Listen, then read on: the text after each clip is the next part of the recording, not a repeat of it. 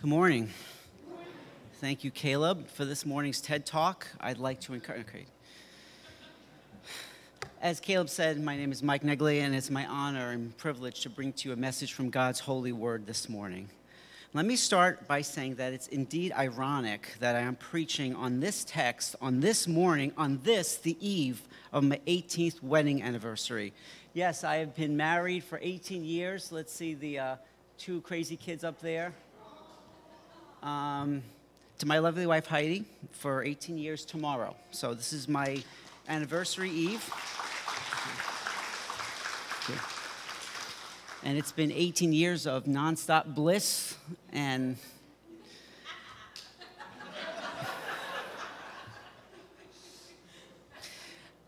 I say it's, Rob, calm down. I say it's ironic because the first verse in this morning's text, Isaiah fifty verse one, reads as follows. Thus says the Lord, where is your mother's certificate of divorce with which I sent her away? Happy anniversary, Heidi. And please don't get any bright ideas when you hear this morning's sermon. Ladies and gentlemen, seriously, please open in your Bibles to the book of Isaiah chapter fifty. And keep open to that chapter as we'll walk through the text together this morning. Now, there'll be many, as usual with me, with me, there's going to be a lot of cross-references, and they're going to be on the screen, Lord willing, so you can keep your home base in your own Bible in Isaiah chapter fifty. But before we do, obviously, we need to ask the Lord for eyes to see and for ears to hear what he has to say to us this, through this, uh, the words of Isaiah the prophet this morning. So please pray with me. Heavenly Father, we indeed come to you asking for your help.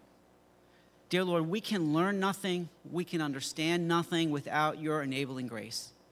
So, Lord, we like to laugh, we like to enjoy ourselves, but, Lord, allow us to have a serious mind as we seek your truth from your word this morning. I pray that you would guide what I say, that you would have people hear only what comes directly from your word. Anything that is not of it, allow me not to say it or have them not hear it. Lord, I pray that this would be your word to us from your holy word this morning. And we pray all these things in Jesus' name, amen. Okay, if you've been with us for the last number of weeks on Sunday, we've been going through the book of Isaiah, chapter by chapter, verse by verse. And it, as a quick review, we know that Isaiah the prophet prophesied both to the northern kingdom, Israel, and also to the southern kingdom, Judah. And he's been uh, prophesying in the previous number of chapters about the coming captivity in Babylon for Judah. Now, this was still a ways off, about eighty or ninety years in their future. But the Lord, speaking through Isaiah, warns them that it's indeed coming their way. But he also prophesies that their deliverance would also be coming their way, and deliverance would come in the person and work of, say with me, the pagan Persian king Cyrus. Now, I know I tricked you, but if you've been here, you know that we were talking about the pagan King Cyrus because the Lord will use him eventually to bring the people back into Jerusalem. Now, if you thought I was speaking about someone else, I can't blame you because in this text and in this book, King Cyrus here functions, as many other Old Testament figures do, as types of Christ, by foreshadows, by types, by signs. All of these uh, people having immediate reality and meaning, but all pointing to a future and ultimate fulfillment in the person and work of the Lord Jesus Christ. So after chapters forty-eight and forty-nine, where God is promising deliverance for Judah and punishment for Babylon, he begins chapter fifty with these two rhetorical questions. So in your Bible, please look at Isaiah fifty verse one and listen as I read it aloud. Where is your mother's certificate of divorce with which I sent her away? Or which of my creditors is it to whom I have sold you? So question number one is, where is the certificate of divorce? Now, what is the Lord referencing here? What is a certificate of divorce? Well, if you recall in the New Testament, the Pharisees test the Lord Jesus regarding divorce. In Matthew chapter nineteen, verses three to nine, we read, and Pharisees came up to him and tested him by asking, is it lawful to divorce one's wife for any cause? He answered, have you not read that he who created them from the beginning made them male and female and said, therefore, a man shall leave his father and mother and hold fast to his wife, and the two shall become one flesh. So they are no longer two, but one flesh. What therefore God has joined together, let not man separate. They said to him, why then did Moses command one to give a certificate of divorce and to send her away? He said to them, because of your hardness of heart, Moses allowed you to divorce your wives, but from the beginning it was not so. And I say to you, whoever divorces his wife except for sexual immorality and marries another commits adultery. Now, there's so much here in Matthew nineteen that we can unpack, especially regarding society's confusion uh, about the creation order. But today's text is Isaiah fifty. So for us today, suffice it to say that Moses did indeed give instructions regarding certificates of divorce. That's found in Deuteronomy twenty-four. But the people perverted this allowance to include any and all reasons. Nevertheless, we need to understand that the Mosaic law and Jesus' explanation of it agree. They agree that if there was something adulterous in the woman, unfaithfulness of some kind, then the certificate was allowed, although God hates divorce because marriage is a picture of Christ and his church. So in Isaiah chapter fifty, verse one, the Lord poses the first question, where is the certificate of divorce? And in Judah's case, the implied answer is, there isn't one. There isn't one. Now stay with me. Yes, maybe in the situation with the northern kingdom, which was Israel, when Assyria came in and invaded them and took them away, there was a certificate. You know, the northern kingdom never returned. They intermarried with the pagan peoples around them, and by the time of Christ, they were known as the Samaritans. Maybe for Israel there was a certificate, but in Judah's case, there wasn't any certificate of divorce, nor would there be, although there would be a time of separation. So question number one, where is Judah's certificate of divorce? Answer number one, there isn't one. In the same verse in Isaiah fifty, verse one, we read, or which of my creditors is it to whom I have sold them? Creditors. You can just taste the sarcasm dripping from the Lord's loaded question. Whoever loaned me anything that I should have to pay them back. Here's what the sovereign Lord says in Psalm fifty, verse twelve. He says, if I were hungry, I would not tell you, for the world and all its fullness are mine. Ladies and gentlemen, God owns the cattle on a thousand hills. He doesn't need anything from us. So Paul says in Romans eleven thirty-five, we sing it every time we use it as a doxology. Paul says, for who has given to God that God should repay them? The implied answer is no one. And the implied answer to God's second question in Isaiah fifty-one is to no one. So now we have a question in our minds. Well, why? Why then is Babylon coming for Judah? Let's continue on in verse one. The Lord says through Isaiah, behold, your in, for your iniquities you were sold, and for your transgressions your mother was sent away. So why will they be sold to Babylon? For iniquities and transgressions, idolatry, sinfulness, unbelief. Now, even though there would not be a certificate of divorce for Judah, there was spiritual adultery found in her. So therefore, they will be sold, but sold not because of some imaginary debt that God owed Babylon, but because of their own unfaithfulness. And keep in mind that it is God who will use Babylon to chastise Judah in the first place. Remember what the Lord says through the prophet Jeremiah in Jeremiah forty-three, verse ten. He says, thus says the Lord of hosts, the God of Israel, behold, I will send and take Nebuchadnezzar, the king of Babylon, my servant, and I will set his throne above these stones that I have hidden, and he will spread his royal canopy over them. So Nebuchadnezzar, God calls his servant. When Assyria comes and punishes Israel, he calls Assyria the rod of his anger. And later we'll see uh, King Cyrus, Cyrus of Persia, he says, I will raise him up. So no, the Lord didn't sell Judah to pay a debt. He gave them over as the due penalty of their unrepentant sin, or he will give them over soon enough. And in that day, they will not be able to say that he didn't warn them. Look at verse two. Why, when I came, was there no man? Why, when I called, was there no one to answer? Yahweh's commands, his warnings, his calls to repentance through Isaiah and the other prophets went mostly unheeded. He came, there was no one there. He called, no one answered. They sent him straight to voicemail. But they had his law. They had the Torah, they had the Psalms, they had the Proverbs. The book of the law had just been found in the temple, and King Josiah attempted some reforms. But to loosely quote John Calvin, the heart of man is an idol-making factory. Brothers and sisters, human beings, you and me have no shortage of false gods ready to jump in to the void left when we abandon the one true and living God. Amen? So the Lord then sent prophets speaking in his name, but the people did not listen. The Lord said back in Isaiah chapter thirty, verses nine to eleven, "For they are a rebellious people, lying children, children unwilling to hear the instruction of the Lord, who say to the seers, 'Do not see,' and the prophets, 'Do not prophesy to us what is right. Speak to us smooth things, prophesy illusions. Leave the way, turn aside from the path. Let us hear no more about the Holy One of Israel." Not only did they refuse to listen, they actually told God's prophets to tell them that we're okay. Basically, lie to us. Make us feel good. Don't tell us the truth. Tell me lies, tell me lies, tell me sweet little lies.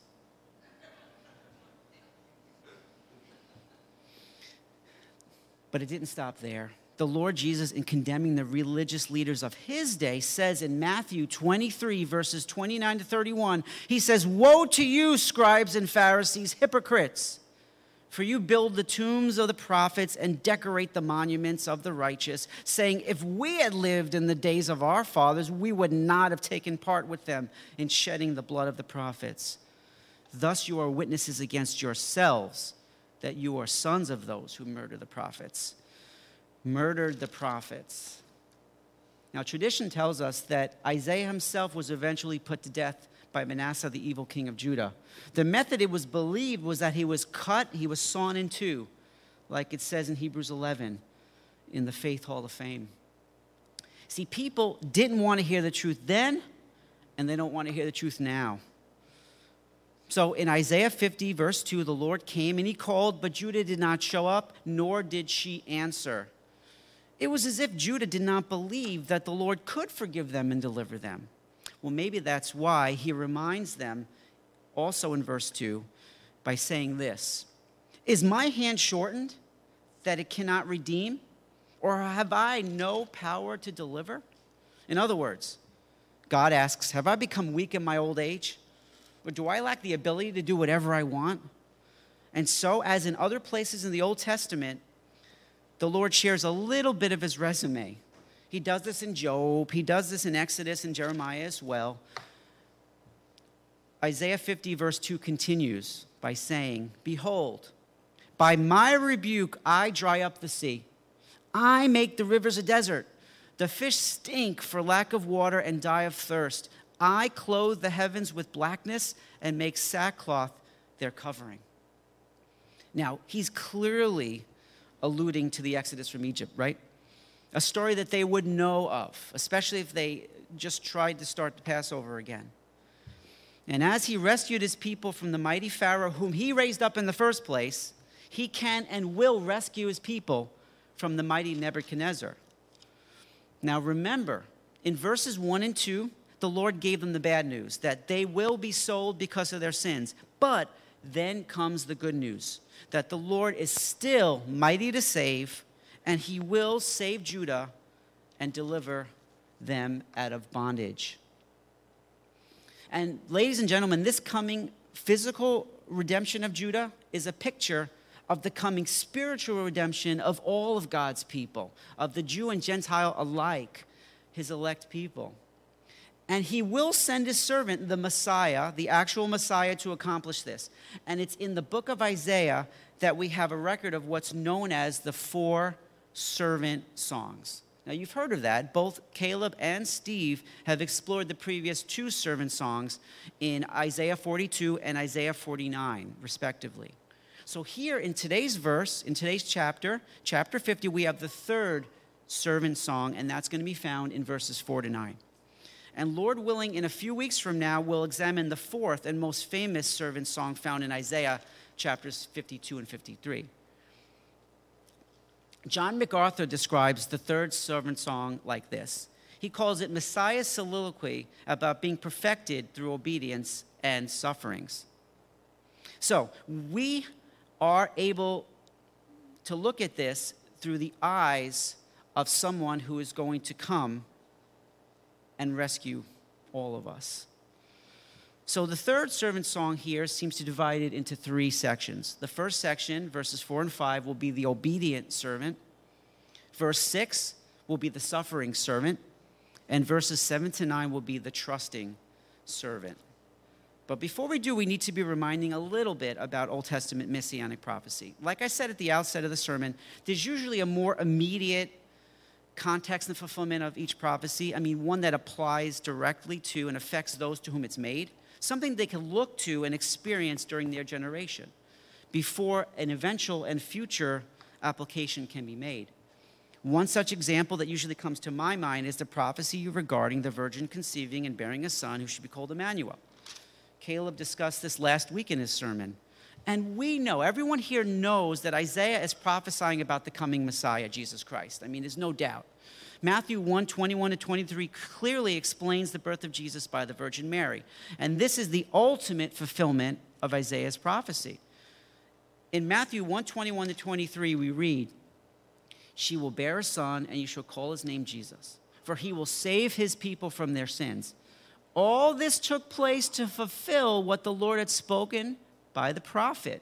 "Behold, the virgin shall conceive and bear a son, and they shall call his name Emmanuel," which means God with us. Now, we know that now, but when Isaiah first uttered the words of this prophecy back in chapter seven, he was speaking to King Ahaz, the king of Judah. And the prophecy was regarding the birth of Isaiah's own son, Maher-shalal-hashbaz. That could be a name that you would, you know, I wouldn't doubt it.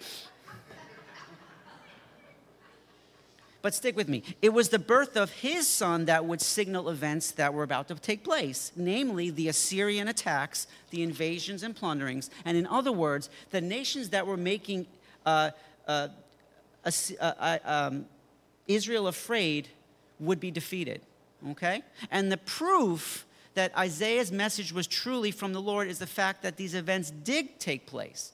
It says, before the boy, which was Isaiah's son, knows how to refuse evil and choose the good, these things would occur, et cetera, et cetera. And then in Isaiah chapter eight, verse four, the proof that what Isaiah spoke regarding Assyria taking the northern kingdom was that it would happen, Isaiah eight, four, before the boy knows how to cry, "Father," or "my mother." So in other words, before Isaiah's son, Maher-shalal-hashbaz, would learn how to talk, Assyria would plunder Damascus and Samaria. This, brothers and sisters, was the immediate fulfillment of that Old Testament prophecy. But stick with me. The ultimate fulfillment, what the signs truly pointed to, was the birth of Jesus Christ, the Messiah. And there are many, many other examples of this type in Scripture. So now, from that little detour, let's return to Isaiah fifty and keep that in mind as we examine and explore the third servant song, here starting in verses four and five. So in your own Bibles, here's verse four. "The Lord God has given me the tongue of those who are taught, that I may know how to sustain with a word him who is weary. Morning by morning he awakens. He awakens my ear to hear as those who are taught. The Lord God has opened my ear, and I was not rebellious. I turned not backward." So here we see, number one, the obedient servant. Now, like any other Old Testament prophecy, the immediate context and fulfillment, Isaiah himself was a, an obedient servant. He has been enabled by the Lord to comfort the weary by choice words. Isaiah has been doing this for many chapters so far, in the way that he's been assuring Judah as a nation that deliverance will be coming. Yes, hard times are on their way, but so is salvation. Now, it's important to know that Isaiah wasn't a robot. someone who went into a trance like a fortune teller. Rather, he's given the ability by God's grace to prophesy and to properly speak God's warnings and God's promises. Now, this is true of Isaiah, who was given the tongue of the learned or of the trained or of the educated. And this is also true of the other Old Testament prophets. It was true of John the Baptist. And by extension, it is true to one degree or another of all ministers of the gospel. Brothers and sisters, when it comes to elders, pastors, preachers, and teachers, we are not speaking new words of revelation or prophesying. But we're bring, we are bringing God's written word to bear. We're bringing his written word into the counseling session. We're bringing his written word to the Bible study, during the evangelistic outreach, and for the Sunday sermon.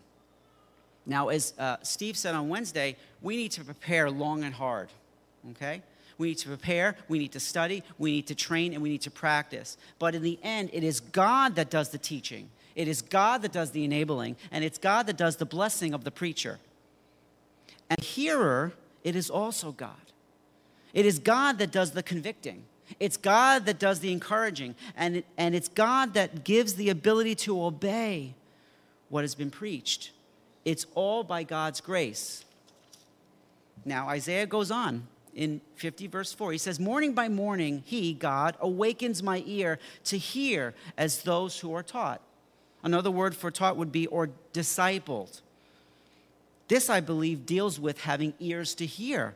That's how the Greek Old Testament, the Septuagint, renders it in this text. The Lord grants ears to hear and understand his word. Obviously, Isaiah and the other prophets needed to understand what they were saying. Again, they didn't go into a trance and speak words of gibberish. They had to understand the message they were giving, at least in its immediate context. And also, there might be an element of hearing the words of those to whom they're speaking. I mean, you don't ever like to talk to somebody and know they're not listening to a word you're saying. So we need to give the same respect to people that are speaking to us, to actually understand what people are telling us before we come back with a counter-argument. And brothers and sisters, as we also need to hear what the word has to say to us in order to obey it ourselves, number one. And number two, we need to hear the word, what it has to say to us in order to instruct others in the way. So in verse five, Isaiah mentions the fact that the Lord has opened his ear. This may also have the connotation of being able to hear, but many commentators believe this may be referencing the boring of the ear of a former Hebrew slave that wished to remain with his master. If you look at Exodus twenty-one, verses five and six, it says, but if the slave plainly says, I love my master and my wife and my children, I will not go out free. Then his master shall bring him to God, and he shall bring him to the door of the door or the doorpost, and his master shall bore his ear through with an awl, and he shall be a slave forever.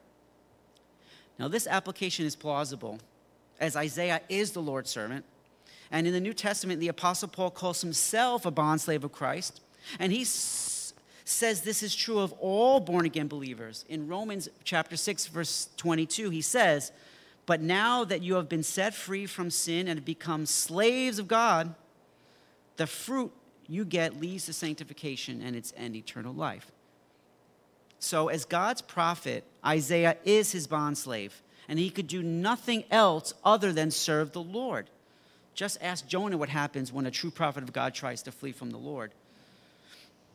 So Isaiah ends the verse with, and I was not rebellious. Now this is very important, especially as we now look unto the song's ultimate fulfillment, the obedient servant, the Lord Jesus Christ. In John chapter eight, verses twenty-eight to twenty-nine, it says, so Jesus said to them, when you have lifted up the Son of Man, then you will know that I am he, and that I do nothing on my own authority, but speak just as the Father taught me. And he who sent me is with me. He has not left me alone, for I always do the things that are pleasing to him. Notice in verse twenty-eight that Jesus himself mirrors the language used in Isaiah. He says, but I speak just as the Father taught me. And then he says, I always do what pleases the Father. In Hebrews chapter ten, verse seven, the writer writes, then I, Jesus, said, Behold, I have come down to do your will, O God, as it is written in the scroll of the book. A few chapters earlier in Hebrews, in Hebrews five eight, it says of him, although he, Jesus, was a son, he learned obedience through what he suffered. And finally, in Philippians two eight, Paul writes, and Jesus, being found in human form, he humbled himself by becoming obedient to the point of death, even death on a cross. Yes, our Lord was obedient. He was voluntarily subservient to his Father, though equal in power, authority, and might, and essence, being in very nature God, he was obedient, not counting equality with God a thing to be held on to, but he emptied himself. Not only forsaking the worship of angels, not only living in this fallen world, but suffering at the hands of sinful men. And that leads us to the second part of the servant song, verse six, the suffering servant. Isaiah fifty-six says, I gave my back to those who strike, and my cheeks to those who pull out the beard.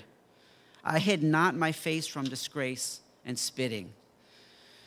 Yes, things probably similar to this happened to Isaiah as well as the other prophets. It certainly happened to the apostles, who all, except for John, were put to death on account of their faith. It happened to the early Christian martyrs being persecuted by Rome. And it happened to the Protestant believers during the Inquisition by the Roman Catholic Church. And brothers and sisters, it still happens to Christians around the world this very day. Persecuted, tortured, and even murdered for the sake of the gospel. Now, we, we are called by the Lord to turn the other cheek, to let the unbeliever slap them both. Well, Christ could command that, and he did command that, but he also experienced it firsthand.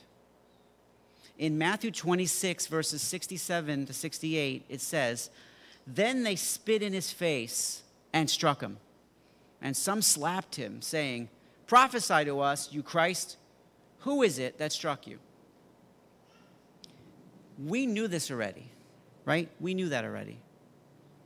When we get to Isaiah fifty-two and fifty-three in a couple of weeks, we'll read more familiar verses regarding the suffering servant. You know, his appearance being marred beyond human semblance, him being despised, rejected, a man of sorrow, well acquainted with grief, smitten by God and afflicted, pierced for our transgressions and crushed for our iniquities, just to name a few. But here in Isaiah fifty, in the third servant song, we get just the taste of what the Lord would endure prior to his crucifixion. Yes, he suffered as the suffering servant, but nevertheless, hear this, he trusted his God. And so that leads us to part three of the servant song this morning, the trusting servant, verses seven to nine. So look in your Bible, starting in verse seven, it says, But the Lord God helps me, therefore I have not been disgraced. Now, Isaiah knew that the word he spoke was God's word, and that although he might suffer for it, he would be held up by the Lord. Continuing in verse seven, Therefore I've set my face like flint, and I know I will not be put to shame. He knows it. He knows it. And this, brothers and sisters, is the confidence we all must have when we bring forth God's written word. We know it's his word. We know that it's never going to return void. We know that it's always going to accomplish that for which it's been purposed. And applying this part of the song to Christ now, who obviously is the ultimate fulfillment, in Luke nine fifty-one, we read this of Jesus. It says, When the days were near for him to be taken up, he set his face to go to Jerusalem. The N A S B says he was determined to go to Jerusalem. The New King James puts it like this, he steadfastly set his face to go. And the N I V renders it, he resolutely set out for Jerusalem. Therefore, I have set my face like flint, says the trusting servant. See, Jesus knew he was going to Jerusalem to suffer and die. I mean, he knew it. In Matthew sixteen, verse twenty-one, we read, From that time, Jesus began to show his disciples that he must go to Jerusalem to suffer many things from the elders and chief priests and scribes and be killed and on the third day be raised. Yet he set his face like flint. And when Peter foolishly tries to dissuade him from going, how does Jesus reply? Matthew sixteen twenty-three. He says, "Get behind me, Satan, for you are a hindrance to me. For you are not setting your mind on the things of God, but on the things of man." What a sharp rebuke. He was set to go, and Peter tried to pull him aside, and he had to turn right back. See, Jesus was resolute in his messianic mission, and he knew that God was with him. Continuing in Isaiah fifty, verses eight and nine, it says, "He who vindicates me is near. Who will contend with me? Let us stand up together. Who is my adversary? Let him come near to me. Behold, the Lord God helps me. Who would declare me guilty? Behold, all of them wear out like a garment. The moth will eat them up." So as we now move quickly from immediate context and fulfillment in Isaiah to ultimate fulfillment of Christ, and then to us, we see with Isaiah, number one, Isaiah's complete confidence in the Lord his God to see him through. He had complete confidence in the Lord his God to see him through. And this is how Isaiah lived his life and fulfilled his mission. After seeing the Lord Jesus high and lifted up in the temple back in Isaiah six, he lived a life that trusted in his God. And he's extending this admonition to Judah as well. He says, "Trust like I trust, O southern kingdom. God will redeem, God will deliver, God will vindicate you in due time." Isaiah knew and trusted that the Lord will hold him up. Next, to Christ. Applying this to Jesus, of course, Christ himself fully trusted his Father. In First Peter chapter two, verse twenty-three, we read, "When he, Jesus, was reviled, he did not revile in return. When he suffered, he did not threaten, but continued entrusting himself to him who judges rightly." Amen? So even when he cried out from the cross, "My God, my God, why have you forsaken me?" he was not doubting. Rather, he was fulfilling the messianic prophecy back from Psalm twenty-two. He fully trusted his Father when his wrath was being poured out upon him. It wasn't a moment of weakness. He was proclaiming his messiahship while enduring the great pain and wrath that we deserved by taking our place. And now, applying it to us, we must trust. Now, if Isaiah fifty, verses eight and nine reminds you of anything, it should. It should remind you of Romans eight. Romans eight seems to expand on this idea of trust and confidence in the Lord. We read in Romans eight, thirty-one to thirty-four, Paul writes, "What then shall we say to these things? If God be for us, who can be against us? He who did not spare his own son, but gave him up for us all, how will he not also with him graciously give us all things? Who shall bring a charge against God's elect? It is God who justifies. Who is to condemn? Christ Jesus is the one who died, more than that, who was raised, who is at the right hand of God, who indeed is interceding for us." Yes and amen. Romans eight takes Isaiah fifty to its completed and finalized, it is finished conclusion. In Christ, we are safe. In Christ, we are secure. We are eternally secure in his hand.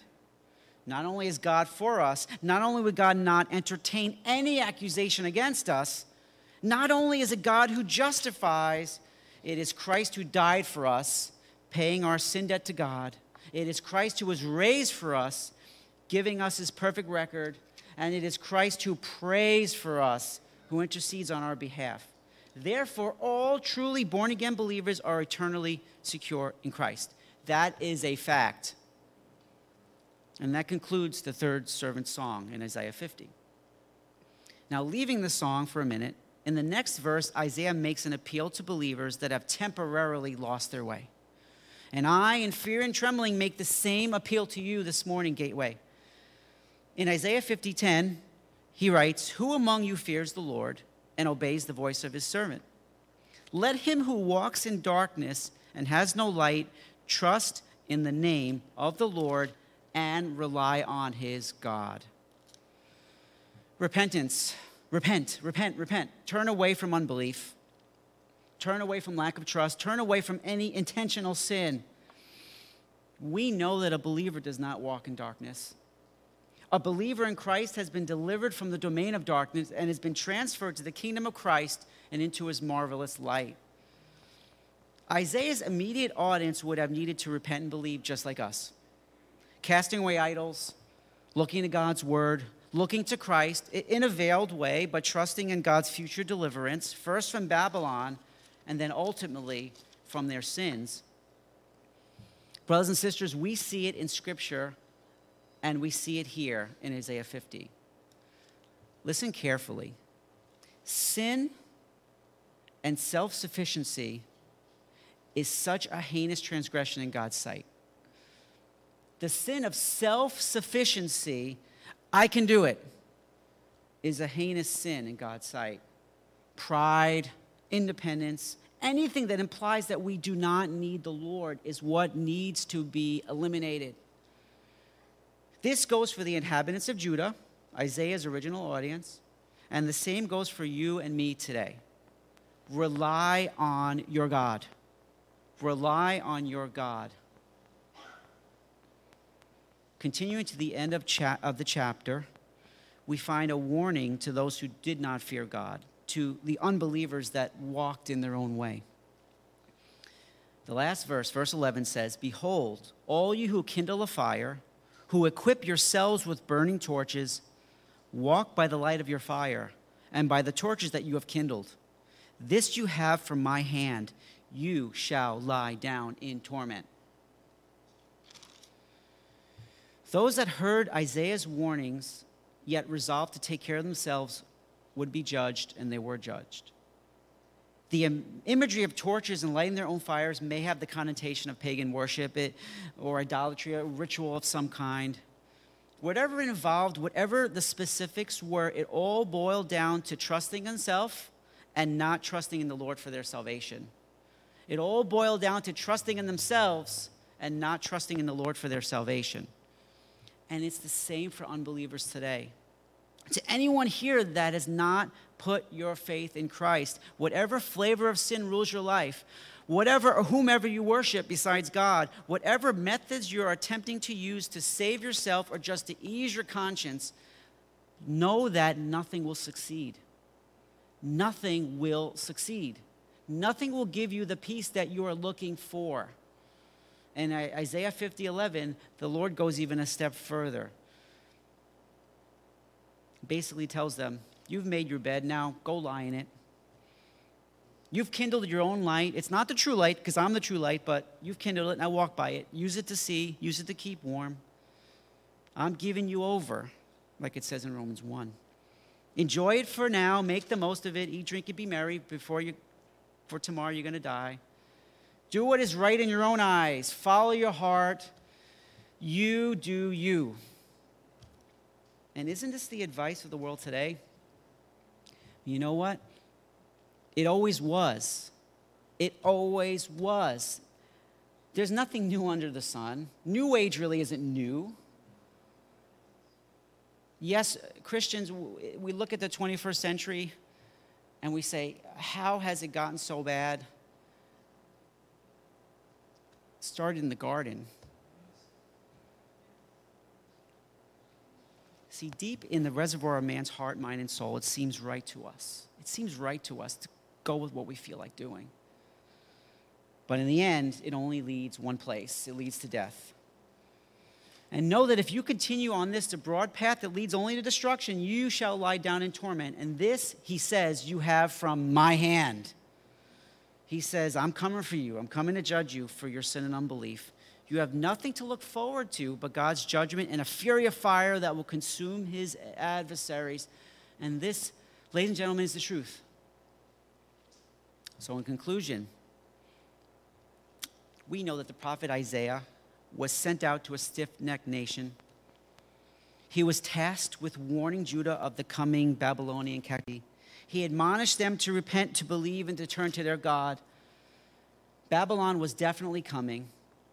They would be taken, removed from the land, but the Lord would, at the appointed time, come to bring them back. if you're keeping up with the Bible reading, we're in Nehemiah, and they're starting to rebuild the wall, and that's after all this takes place. So the Lord would bring them back, and he did bring them back. In this chapter of Isaiah, he is clear that it was their sin that caused their temporary separation, not some debt God owed to Babylon. But God was faithful even though they weren't. And God is powerful, just like he was in Egypt. And he can, and he would, and he did deliver them. Then, in review, we looked at the third servant song, where Isaiah described the servant's obedience, described the servant's suffering, described the servant's trust in his God. He prophesied about the coming Messiah, Jesus Christ, who wouldn't just save Judah, but would save people from every tribe, language, people, and nation. Therefore, God's people must repent and believe. And to unbelievers, you must repent and believe as well. Because if the unbeliever chooses to light their own fire, to go their own way, they will earn their sinful wages, which is death, eternal death, which is eternal conscious punishment in hell. So, you have two choices. Either Christ paid for your sins on the cross, or you will pay for them for all eternity. So please, if you heard nothing today, I beg you, as a minister of the gospel of Jesus Christ, run to Jesus. Do it now. Repent of your sins. Turn away from them. Your unbelief, your self-worship. Take yourself off the throne. You're not the most important person in your own life even. Run to Christ. Ask him to save you. He'll never turn anyone away who runs to him in faith. But bow to him as Lord of your life. Acknowledge your inability to save yourself and trust in him alone for the forgiveness of your sins. Don't delay. Do it now. Amen. Now I have four quick points of application for you this morning, and they're going to be on the screen. Based on Isaiah fifty, application number one is cherish the chastisement. Cherish the chastisement. It doesn't seem to make sense, but it will. When chastisement comes, when discipline comes, don't blame God, first of all. He sent it, but know that he disciplines those that he loves. And he disciplines his children. Admit that it was your sin that brought it upon you. Accept responsibility for it. Take your medicine. Repent and believe the gospel, and then wait upon God. Cherish the chastisement. Application point number two. Study the scriptures. Study the scriptures. As a Christian, you are an ambassador for Christ. You're not a prophet, but you do have God's written word. Use it. It's not called the sword of the Spirit for nothing. Isaiah had the tongue of one who was taught. So study the Bible. Learn from it. Use it to comfort the weary. Use it to warn the sinner. Use it to preach the gospel to you, yourself first and then to others. Stand on it, trust in it, and then live by it. Study the scriptures. Application point number three, seek the servant. Seek the servant. Look to Christ. Study his life. Study his death. Study his resurrection. Learn as much about Jesus as you can from the word. Read the Gospels. And then use the information to form your understanding of who he is. A lot of people say they love Jesus, but they don't know who he is. I can't say I know Gideon if I've never met him. Isn't that true? That's part of why we're having these, these times of fellowship. We need to get to know one another. We need to be all out there for each other to see. So I can't say someone's my friend if I don't know who they are or the first thing about them. So use the information you learn to trust in him, and then to worship him rightly. So number three was seek the servant. And now, application point number four, stay safe and secure in the Savior. You're safe and secure in the Savior. Rest in Christ. He is your Sabbath. We have entered his rest if we've been born again. So rest in Christ. Rejoice in the fact that nothing can separate you from his love. Nothing. Live in light of this truth. Again, we say we believe something. It's how we behave that determines whether or not we believe that or not. If I lend Henry my car and I say, it's safe, you can use it, you want to come with me? No, I wouldn't get in that thing. I mean, I would not do that. I would only lend him something that I trusted to get in myself. Live in light of this truth. Learn from Isaiah and don't be afraid of man. Don't be afraid of the accuser, Satan, or of your own self-condemning thoughts. Know that you are secure in Christ. Nothing you feel can change that. He fights for you. He prays for you. He died for you, and he'll never let you go. He is the bridegroom. You, as a member of his church, are his bride. He will never leave you or forsake you. So, in closing, there will be no certificate of divorce for the Christian. Happy anniversary. Let's pray. Heavenly Father, we thank you for your hard truth. We thank you that what you said through Isaiah to Judah thousands of years ago rings true and applies to us today. We know that you are serious about us walking in a manner worthy of the calling. We know that you do not take sin lightly. We rejoice in the fact that you didn't leave us on our own, but you helped the helpless. That you sent your word, you sent your prophets, and then in due time you sent your son. And we thank you for his life, death, burial, and resurrection for us. Lord, we thank you that when we read your word, your Holy Spirit, which dwells in the believer, convicts us and encourages us. So I pray, as I prayed at the outset, that anything that was preached this morning that is in accordance with your word, that it would be remembered, called upon, and used to enable us to act accordingly this week. I pray, Heavenly Father, that you would use your word to change us, to mold us into the image of your beloved Son, Jesus Christ. And I pray once again that everything we say and do would glorify you and be for our good. And we pray this in Jesus' name. Amen.